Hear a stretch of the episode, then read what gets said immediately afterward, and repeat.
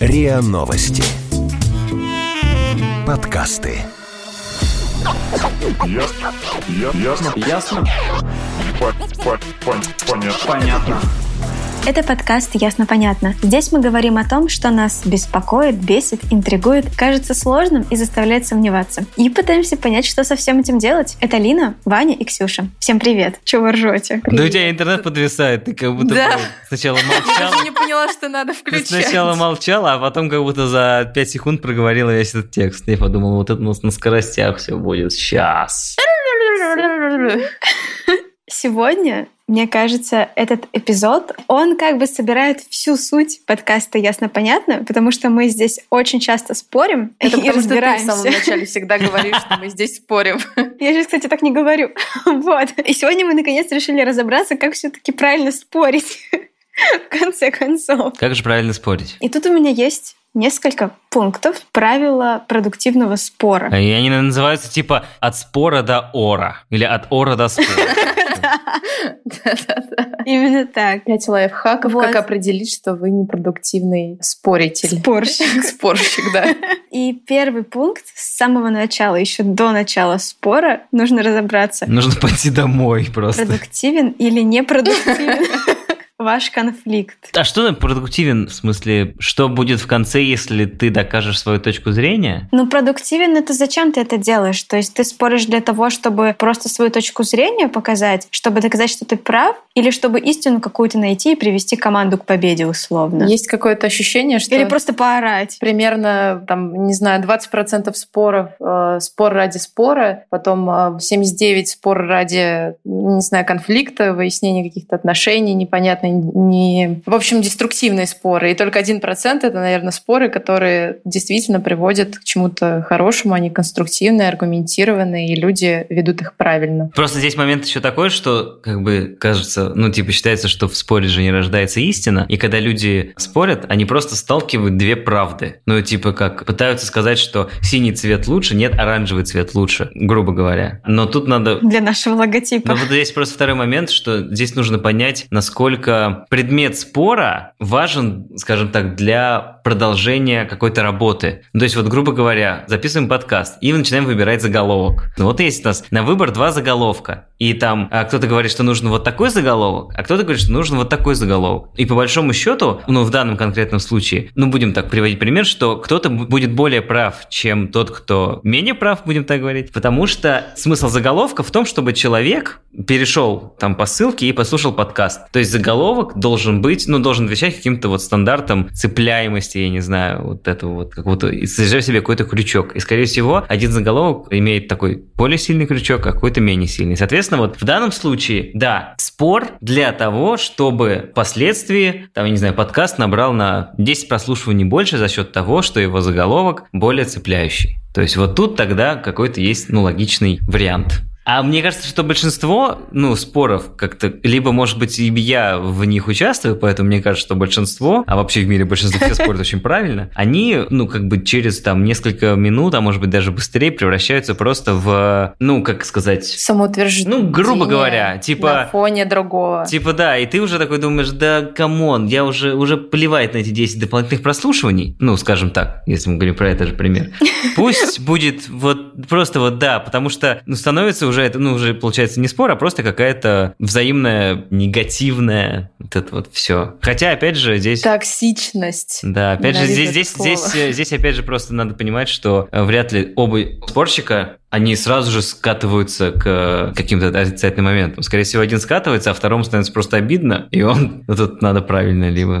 Плюет, в спину. Да. Не знаю. И убивает, отравляет собаку того. Я на самом деле хотела сказать, что вот если мы будем говорить не про споры, где мы выбираем между А и Б, а когда есть вот одна позиция и вторая позиция, то здесь важно понять, вот человек, с которым ты споришь, ему вообще интересно выслушать твою позицию и рассмотреть ее как возможный вариант. Потому что я часто часто сталкиваюсь с ситуациями, когда человек начинает доказывать свою точку зрения. У меня другая позиция по этому вопросу, но я начинаю, ну, я вот слушаю его, я понимаю, что ему, если честно, все равно, что я думаю по этому вопросу, он просто хочет про себя рассказать, и я перестаю вообще спорить, я понимаю, что это бесполезно. Я прям говорю, что зачем я сейчас буду тратить на это время, если, ну, тебе не важно мое мнение на самом деле, ты просто хочешь высказать свое. А если тебе важно, что будет, ну, в конце, после спора? Ну, то есть, там, грубо говоря, вы поспорили, и там, э, ну, ты ушла от спора, но из-за этого у этого человека, ну, этот человек принимает тогда решение. Либо решение, там, которое там, вы принимаете, он главный в этом. И, соответственно, тебе это невыгодно, например. А, Естественно, ты тебя. как бы... Нет, ты я вынуждена в случаях, когда, да, ты... в споре участвовать, чтобы... Ну, когда это ни на что не влияет. А как может быть спор, который ни на что не влияет? Вас здесь не стояло?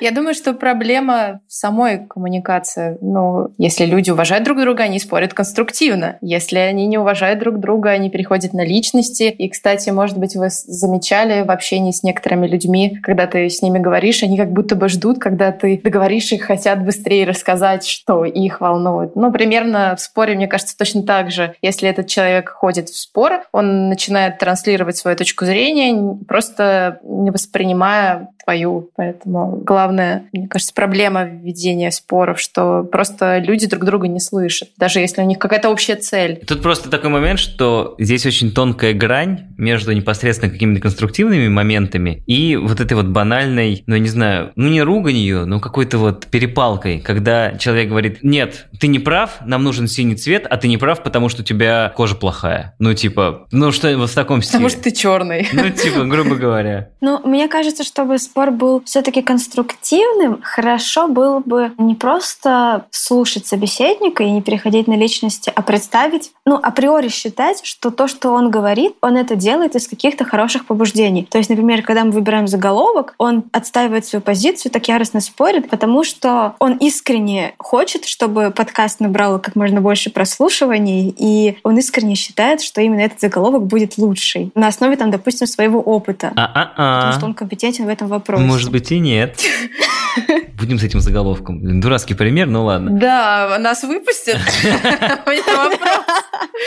Тут просто может начаться с какой-то вот какой-то банальной штучки, и вы зацепились, там, как говорится, закусились, и он, вот у него там, я не знаю, с утра там жена нагрубила на, в метро, кто-нибудь на ему, там, не знаю, усиленно наступил на ногу, или он пытался выйти на своей станции, а там люди стояли, как у нас это любят в метро, стать перед дверями прямо и дождаться, когда все будут выходить, Очень и бесит, просто ждать и реально. стоять. Или, например, Тебя вы вынесли Или- просто на руках. или, например, наоборот, когда ты пытаешься выйти, а люди уже заходят, и такой думаешь, блин, здесь двустороннее движение, ребята. Вот. И как бы вот это все скопилось, и просто спор дал такой, типа, искру. Ну, то есть, здесь, грубо говоря, нету никакого, ну, такого принципиального момента, но оно бац, Такой и триггер, да. спусковой крючок. И все, и он И просто понеслось. повалил на тебя, да, ты всегда заголовки у тебя отстойные, и вообще ты отстой, и, и вообще почему ты со мной, почему я должен с тобой спорить, что это такое? А еще мне кажется, что очень часто люди, ну тут важно определить предмет спора, чтобы два спорщика, условно, или больше, понимали, что они говорят об одном и том же. Потому что очень часто люди думают одинаково, но выражают это, например, разными словами, и им кажется, что они спорят. Да, например, если спорят русский и американец. Мне кажется, такое бывает очень редко, когда возникают такие споры. А вот другая ситуация, когда а, люди под одним и тем же предметом понимают разное, разный смысл. И тогда тоже какой смысл, какой предмет вашего спора, если вы м, база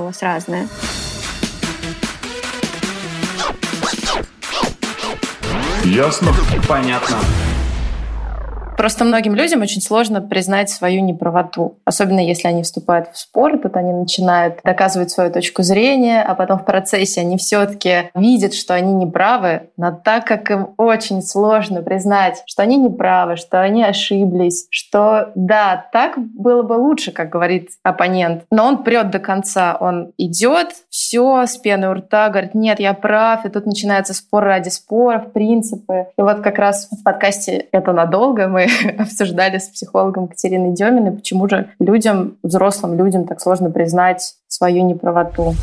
Хотя вот э, считается, что позиция взрослого человека – это когда я всегда знаю, в чем я виноват. И, в общем, наверное, действительно да, когда мы становимся зрелыми взрослыми людьми, мы всегда знаем, в чем мы виноваты. Там, ну, потому что как-то никто не идеален. Не все можем, и мы не всемогущие. Как правило, мы все время чего-то не доделываем, не додаем, да, косячим тут и там. Вот. Но это не является основополагающим в нашей личности. Это не ядро личности. Но если я, взрослый человек, могу признать свою вину, то это говорит, что я достаточно устойчив внутри себя, потому что я не разрушусь от того, что я признаю свою вину. А у нас до зрелого состояния доходят, ну, единицы. Ну, я не знаю, ну, может, хорошо, если там 15% популяции, но я не поручусь. Да, в основном у нас плюс-минус подростки любого возраста. Да? А для подростков признать свою вину – это прямо пережить каждый раз вот полное разрушение себя, потому что у них нет еще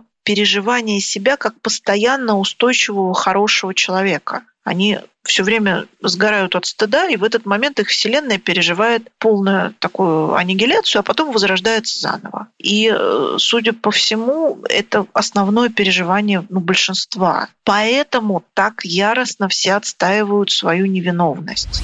Я думаю, что корень причины в том, что почему люди не умеют вести споры конструктивно. Дело в нас самих, в незрелости наших личностей. Инфантилизм. Не, ну, в какой-то степени да. То есть, если ты взрослый, самодостаточный человек, ты способен воспринимать чужую точку зрения. Ты понимаешь, что мир, он не черный и белый, и между ними есть 50 оттенков серого. И ты тогда говоришь такой, да, окей, ну, я не прав. И мне кажется, когда человек умеет говорить, что признавать, что он не прав, это ты такой думаешь, блин, офигеть, он...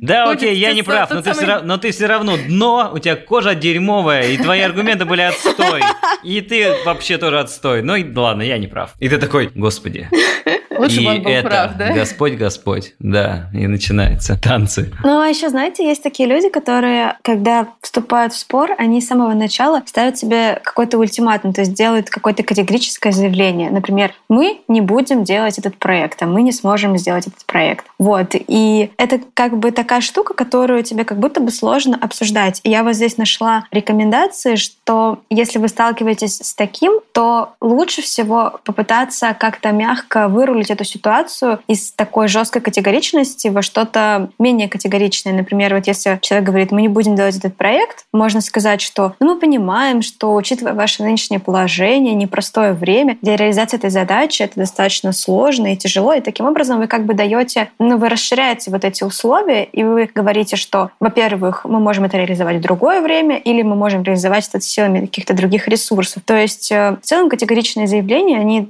ну, достаточно неконструктивны эффективны для, особенно для решения каких-то командных вопросов. Да это, это вообще в целом такая забавная ситуация, когда человек сразу занимает какую-то точку и такой, мол, убедите меня, что это нужно делать. Да. Мол, я сразу, да. я сразу же уже выше, а вы тут должны сейчас из кожи вон вылезти, чтобы сказать мне, что да, я как бы не прав, а вы правы. И вот это вот э, тоже такая позиция сразу типа хочется, да что я тут тебе должен доказывать еще? Я нашла скриншот с э, письма Ильяхова. Он делал в своем телеграм-канале, выкладывал презентацию, как загнать переписку в полную задницу. Больше всего бесит ситуация, когда спор начинается в переписке, мне кажется. Подожди, это, это типа у него в рубрике «Цифровой этикет», или как у них это, правила дела переписки, вот, наверное, в это, да, уже. Короче, больше всего бесит ситуация, когда ты начинаешь спорить с кем-то по почте. Обычно помогает правило, там, выдохнуть, 10 минут подождать, отойти от компа. Правило 10 минут, да, да. Да, сесть, потом заново написать. Как бы удалить то письмо, э, черновик, который ты писал до этого, и написать письмо в доброжелательном тоне. Но обычно, как бы, так случается редко, и не все люди так делают. И вот как раз у Максима Иляхова. У него в телеграм-канале была опубликована презентация, как вообще главный секрет деловой переписки, как разрешать конфликты, если вдруг э, что-то там произошло, какой-то спор возник, недопонимание, потому что всегда в деловой коммуникации это происходит. И так есть такой слайд здесь, как загнать переписку в полную задницу. Начать письмо со слов «Коллеги, мы, конечно, понимаем, что вы. Обращаем внимание, что согласно регламенту подключаем к переписке руководителя. Если бы вы обратили внимание внимание на коллеги. Я сейчас заплачу. Коллеги, мы уже неоднократно м, убедительно просим вас незамедлительно, тадам, ожидали от вас более профессиональный ТДД.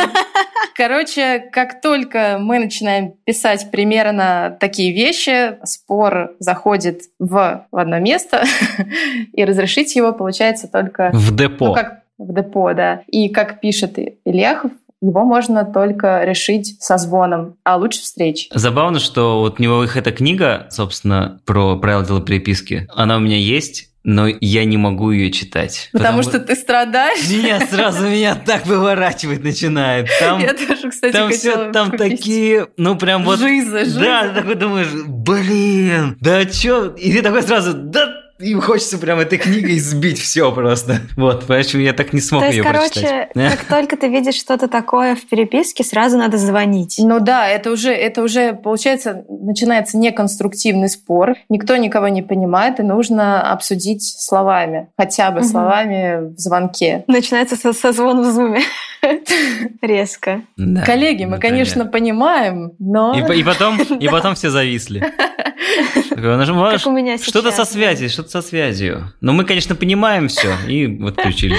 Да, но вот как раз вот это письмо — это отличная иллюстрация так называемых логических уловок или логических ошибок. Это такие штуки, которые, ну, их не рекомендуют использовать, если вы хотите вести честный спор, или если вы их используете, то делайте это осознанно и понимаете, что это такие своеобразные запрещенные приемы. Так вот, логические уловки — это такие штуки, которые построены на сознательном нарушении законов и правил формальной логики. Это типа софистика спора. всякая? Да, есть, да, да, да, типа того. И вот у нас тут есть огромнейший просто список, какие они бывают. Мы можем быстренько тоже по ним пробежаться. Какая твоя любимая... Давай, Ксюша, какая твоя любимая логическая уловка? Да, что больше характеризует твою жизнь из всех этих? Кто ты по знаку зодиака и какая твоя логическая уловка? Вот два основных вопроса.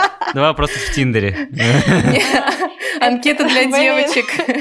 Да-да-да. Это не совсем логическая уловка, это так называемый особый случай аргументации к. И вот меня больше всего на свете бесит апелляции к возрасту, когда тебе говорят, ну ты как бы маленькая, ты еще молодая, ты просто не понимаешь. Это же эйджизм. Ну come on, что это за аргумент? Это называется апелляция к возрасту. Ну подожди. Или еще апелляция к традиции. Так делали наши Апелляция к возрасту. Да, да, Ваня, ну извини.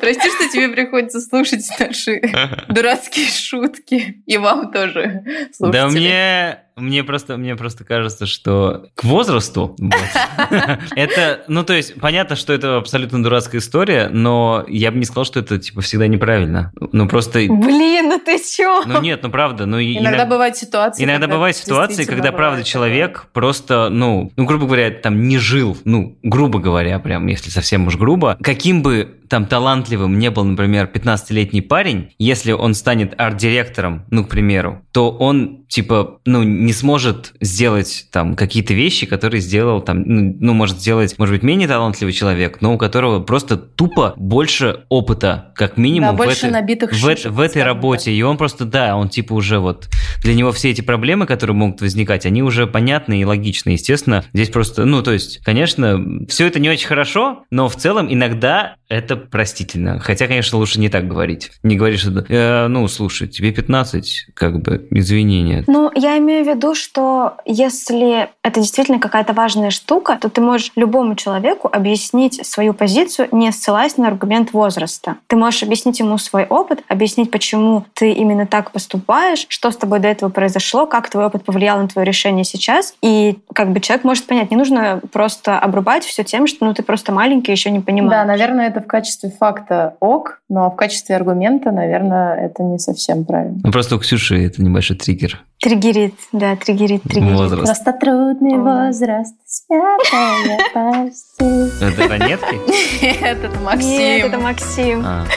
Видишь, даже Ксюша знает мои старперческие референсы, как она мне скажет.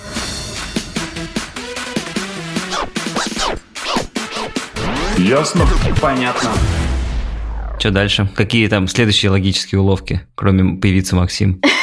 Еще есть такая штука, как подмена тезиса. Ее еще называют соломенное чучело. Это когда собеседник перефразирует твой тезис в очень похожий, но другой. Но этот очень похожий легче доказать, а ты вроде бы этого не говорил. Например, ты можешь сказать, что условно теплая погода — это хорошо, а твой собеседник говорит, погоди, погоди, но ведь если бы все дни были теплыми, то наступила бы засуха. Но ведь изначально ты не говорил, что когда все теплые дни — это хорошо. Поэтому в психологии, когда психологи ну, работают в терапии с своим клиентом, они отражают его эмоции, говорят там, вы чувствуете то-то, то-то, и там, или что-то перестали спрашивают и говорят, я правильно вас поняла? Я вас правильно понял, там, чтобы уточнить действительно, это ли человек имел в виду. Потому что часто люди говорят совсем разных вещах. Еще есть такая уловка, она называется «Техасский стрелок». Она так называется, потому что это похоже на ситуацию, когда стрелок рисует мишень на уже имеющихся дырках от выстрела. То есть это когда ты подгоняешь свою теорию под уже имеющиеся данные, хотя вообще-то должно быть наоборот. Давай, у тебя там классный пример. Да, пример. Вы считаете, что человек предназначен вам судьбой, потому что вы оба любите фильмы Тарантино, и у вас один знак зодиака, а ваши имена начинаются с одной буквы. Но эта гипотеза быстро рушится, когда вы посчитаете, сколько еще людей подходит под такое же описание. Прикинь, как, Так, как много у тебя потенциальных партнеров. Ты ради этой шутки попросил, чтобы я прочла?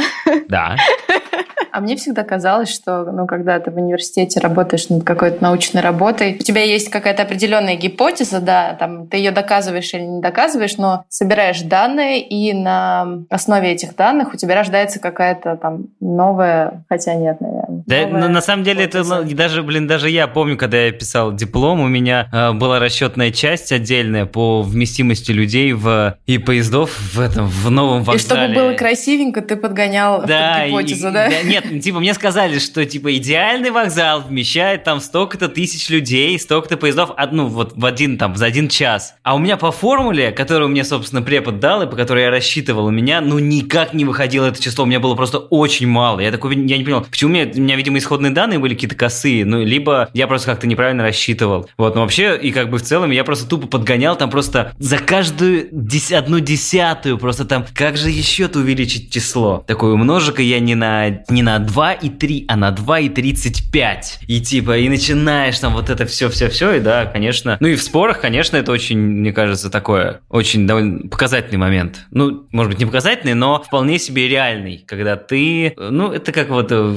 в продолжении разговора по наш предыдущий подкаст, что ты уже себе нарисовал какую-то реальность, потом тебе сказали какое-то предсказание, грубо говоря, и ты автоматически его спрогнозировал на себя, ну, просто потому что оно плюс-минус подходит, а оно универсальное. И вот, соответственно, здесь как-то так же, мне кажется, это работает. Чисто какая-то вот эта вот человеческая логика, какая-то эмоциональная логика, что, мол, yes, мы любим Тарантино. Это мне так э, друзья говорят, я люблю свою жену. Ну, Ваня, ну вот, ну... Еще одна логическая ошибка, когда мы или наш собеседник говорит, что если какое-то событие случилось после другого события, значит, оно стало его следствием. То есть после этого, значит, следствие этого. То есть, например, все люди пьют воду, и все люди смертны. Следовательно, вода отравлена. Но в действительности же, если события происходят один с другим, это совершенно не означает, что последнее является следствием предыдущего. Ну, там из разряда, что... Блин, я не знаю, какой пример привести. Ну, я все хотел про цвета, типа оранжевый и синий, но я не знаю. Типа, это цве- оба цве- цвета встречаются в природе, а но синий встречается чаще, поэтому синий правильный. Ты подгоняешь какой-то абсолютно не, не нужный, но правильный факт под эту историю. Нет, тут именно про последовательность событий. Допустим, мы выбрали синий цвет, Я и чувствую, наша что здесь аудитория пахнет спором. вот так вот. Но в действительности не значит, что твоя аудитория увеличилась сильно из-за выбора синего цвета, например. А из-за чего? Из-за отравленной воды? Из-за заголовкова. А, Еще есть уловка, называется неполное опровержение, когда ваш собеседник зацепляется за самый слабый аргумент, эмоционально его разбивает, а на другие как бы не обращает внимания. И получается, что у тебя уже нет возможности вернуться к предыдущему, или тебе страшно вернуться к предыдущему, потому что только что вот твой аргумент, он просто был размазан об стену. И получается, что такой эмоциональный ход, он срабатывает. Ну, я правильно понимаю, что получается, там, если вот, грубо говоря, брать все вот эти вот уловки, они все все равно, ну, как бы и вообще, в принципе, вот те- тема неправильного спора, там все построено на том, что включается эмоция. Нет, не обязательно. Там есть еще всякие логические подмены. Ну, это понятно, ну, грубо говоря, Это с фактами, нарушение но- логики. Но все равно ты, ну, то есть разбиваешь аргумент, и у человека возникает эмоции. То есть, типа, он не из разряда, что, ага, остальные аргументы, а просто ему уже становится как-то фигово. Ну да, происходит Не апелляция по себе. к да. эмоциям как раз. Мне кажется, там, когда начинает уже и шантажировать, и ультиматумы какие-то Да, ставить. переходы на личности, Переходы на да. личности, да, все вот это вот. Или вот тут мне нравится апелляция к страху или аргумент с позиции силы. Если вы не согласитесь, то с вами произойдет что-то плохое. Типа, если не синий, то все. Всем конец. Да. Мне кажется, вот про таких спорщиков, которые используют всяческие логические и эмоциональные уловки, очень классно рассказывает Мария Рыбникова. Это руководитель клуба парламентских дебатов Высшей школы экономики. Наш клуб существует как студенческая организация, и в основном мы занимаемся тем, что готовимся к турнирам международного всероссийского уровня. Спор с людьми, которые настаивают на своей позиции с помощью слов ясно-понятно или развешивают ярлыки на собеседника, конечно же, лишен какого-либо смысла. Очевидно, что ваш собеседник настолько убежден в своем мнении, что не использует никакую аргументацию в своей речи или объяснений. Более того, ваш собеседник ни на секунду не готов подвергнуть сомнению свою позицию. Поэтому, если у вас случился спор именно с таким человеком, то лучше всего будет его просто закончить. Скорее всего, ваша беседа будет максимально неконструктивной, возможно, еще и просто неприятной. В случае, если вам нужно ну, очень такого человека пытаться в чем-то переубедить, то свою позицию постарайтесь преподносить в четкой последовательности с минимальным количеством примеров и отступлений, тогда как в его позиции постарайтесь найти и подсветить некие пустые моменты там, где была пропущена некая связь и логика. Тогда ваша речь получится связанной и более-менее аргументированной. Возможно, это заставит вашего собеседника о чем-то задуматься, но это не точно. Точно. Возможно, что просто ваш собеседник стиле дебил. ясно-понятно. Возможно, собеседник просто не стоит спора и лучше уйти. А, или, возможно, ты просто споришь с котом. Типа, да не буду я тебя кормить. Нет, накорми. Да, и это происходит у тебя в голове, этот диалог, ты же понимаешь, да? Это как, э, собственно, на этом построена вся книга «Код», «Код 2» и «Код 10», как она? А, Тищенков, Олег Тищенков. Да, да, да. В начале нулевых еще он начал выпускать это, где он с котом своим общался. И там кот всегда очень хорошо аргументирует свою, свою, скажем так, точку зрения. Очень метафорично и абстрактно, мне кажется. Ну вот как раз Мария Рыбникова в своем комментарии затронула вот эту тему, что постарайтесь увидеть ошибки в логике э, вашего собеседника. И это называется уличная эпистемология. Впервые этот термин, кажется, придумал Сократ. И идея не заключается в том, что ты... Да. идея заключается в том, что ты не бросаешься своими аргументами. То есть вы не перекидываетесь аргументами, а ты задаешь своему собеседнику вопросы, а, которые направлены на то, чтобы выявить проблему в его логике, в ходе мысли его. То есть можно спрашивать, а что привело вас к этой идее? А какие факты подтверждают эту позицию? А насколько актуальна эта информация? Вы уверены, что эти данные проверены? Вот такие моменты. И вот есть, скажем так, такой метод, который в теории должен быть достаточно эффективным для таких, мне кажется, как раз собеседников агрессивных. Очень важная ремарка в теории. На практике все просто переходит в вор. Но здесь просто самый, мне кажется, здесь самый главный момент самому как бы на это не... ну, То есть это, конечно, сложно. А Особенно если от этого решения, после этого спора, что-то зависит важное. Как правило, на работе это чаще всего случается, что в жизни обычно как-то споры, они... Да ладно, а в жизни... На- на бытовом знаю, уровне всегда. Решают, да, кто будет мыть посуду, кто будет, я не Ну, знаю, слушай, это какие-то такие уже мелочи, которые там особо за собой не влекут какие-то последствия большие. Ну, прогнулся. Ага, развод. Это называется потом бытовая несовместимость, Если- которая приводит к разводу. Если, если у вас из-за посуды случился развод, то странно, что он не случился до этого, честно говоря.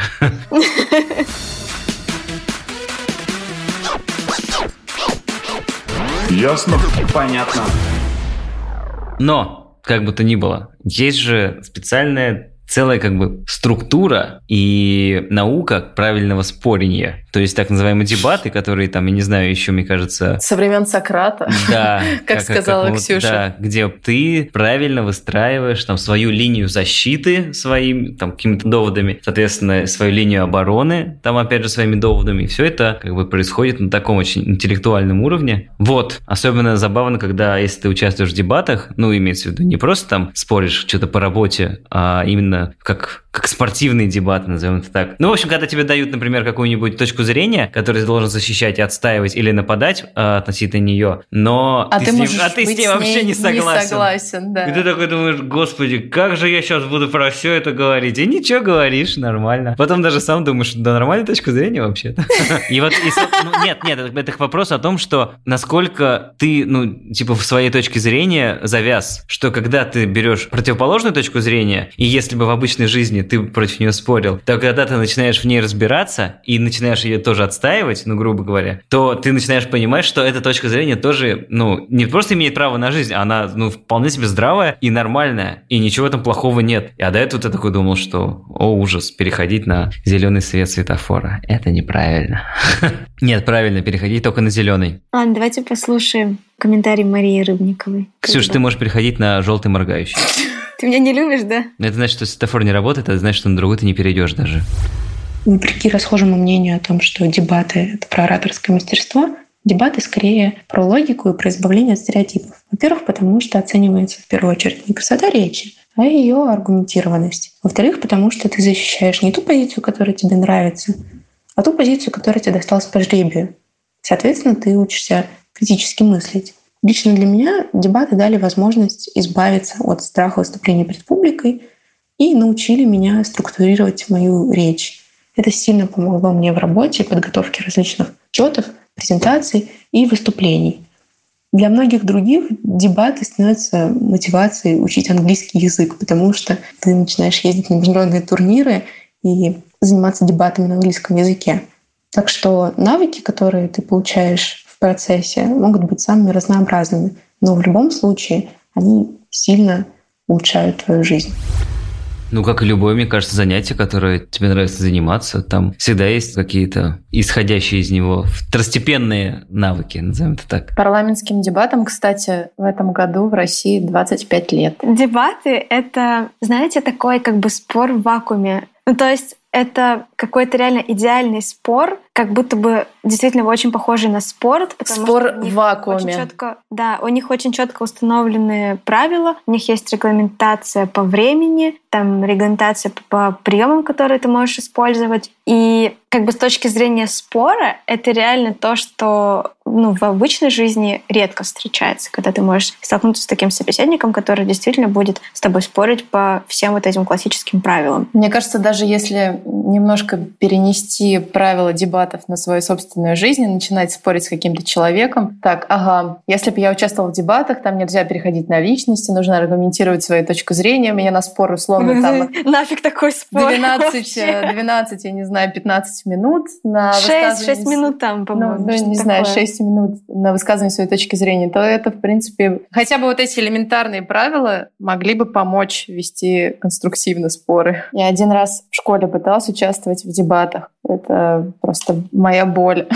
После этого, после этого ты начала курить, да? За гаражами. А, мне досталось просто... У нас был, были дебаты по поводу... Курение за гаражами, судя по всему. Нет, по И поводу абортов. по поводу абортов. У меня, короче, была точка зрения, что нужно выступать против абортов, а я, ну, чисто так по своему мнению считаю, что все-таки там нужно, нужны аборты каким-то медицинским показаниям. Вот. И я начала отстаивать точку зрения свою вместо той, которая у меня была написана, ну, по жребию мне выпала. И я это осознала только там спустя три минуты. Я такая, короче, говорю, забудьте все, что я говорила до этого, я сейчас начну заново. И после этого я никогда не участвовала в дебатах. А вот сейчас все, что я сказала, добавьте частицу «нет», и вот это вот все, что я сказала. Это история про то, что иногда мы как раз очень вязнем в своих убеждениях и не воспринимаем совсем народные какие-то мнения. Народные мнения. Да, и народные. В общем, хочется закончить тем, что в споре побеждает не тот, кто довел хочется другого всех унизить и вас в конце, да? Оскорбил и унизил. В споре побеждает тот, кто до конца сохраняет хладнокровие и всегда готов признать свою неправоту и найти в себе силы принять точку зрения своего собеседника. Даже со стороны это выглядит лучше. Если ты смотришь на двух спорящих людей. И достойнее. Песня. Песня. Ай, не-не-не-не. А давайте послушаем Максима. Ну, про Максим все знают. Хотят послушать сами. Когда-то давно мы ставили такого современного русского барда Илья, Илья Мазо. И вот, собственно, когда он выступает, у него вместе с ним играет гитарист и вообще, в принципе, композитор некоторых его произведений, Дмитрий, скажем так, у которого тоже есть своя собственная группа. Она называется «Отвал». И они там еще там с 17-18 годов пишут, и у них вот в начале этого года вышел альбом, который называется «Грувы». И вот там есть трек «Ранец», он точно отвал настоящий. Классный трек, такой веселый, летний, дурацкий. Я каждый раз думаю, боже мой, где ты, где ты это берешь, где ты это берешь? Ну как-то в молодежной социальной сети ВКонтакте где же. А это был подкаст «Ясно-понятно» и его ведущие Лина, Ваня и Ксюша. Всем пока. Подожди, ты же должна сказать финальную фразу. Помните, побеждает в споре не тот, кто довел другого до слез, оскорбил или унизил. Я уже это сказала, Вань, ты чё? Ладно, ладно, я шучу. Пока-пока. Пока. А, Ребят, всем привет! Сегодня я хотел бы поделиться мнением о своей покупке, а именно о джетпаке. Вау! То есть это ранец, с помощью которого можно летать. И этот не стыдный, качественный продукт наконец-то в России. Честно, дизайн реально на уровне очень круто. Е. Давайте все-таки откроем и посмотрим, что же там внутри. Воу! Папа, ты что, купил мне реактивный ранец? С ума сойти! Реактивный ранец? Ранец? Ранец? Я же буду на нем теперь летать везде. Да ты, да, аккуратно так смотри. Я его надеваю прямо сейчас. Папа, спасибо! По морям, по горам, над равнинами, реками, рощами, скалами Повторяй судьбой матросов, мы летим пеликанами Не подвластно нам будущее, что несет на новый поворот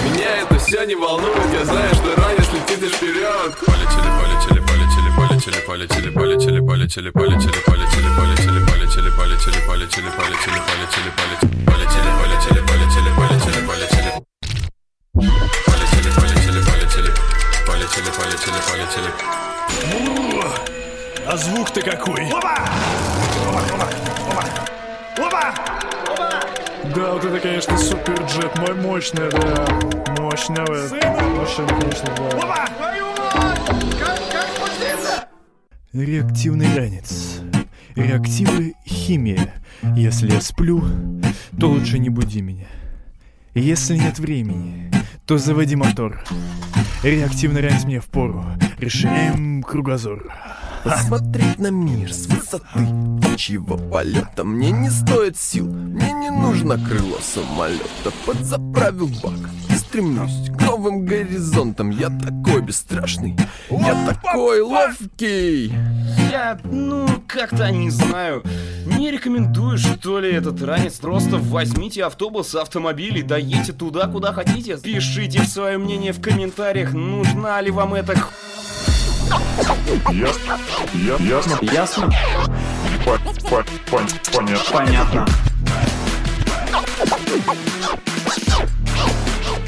Ясно. Понятно. Подписывайтесь на подкаст на сайте ria.ru в приложениях подкаст с Web Store и Google Play. Комментируйте и делитесь с друзьями.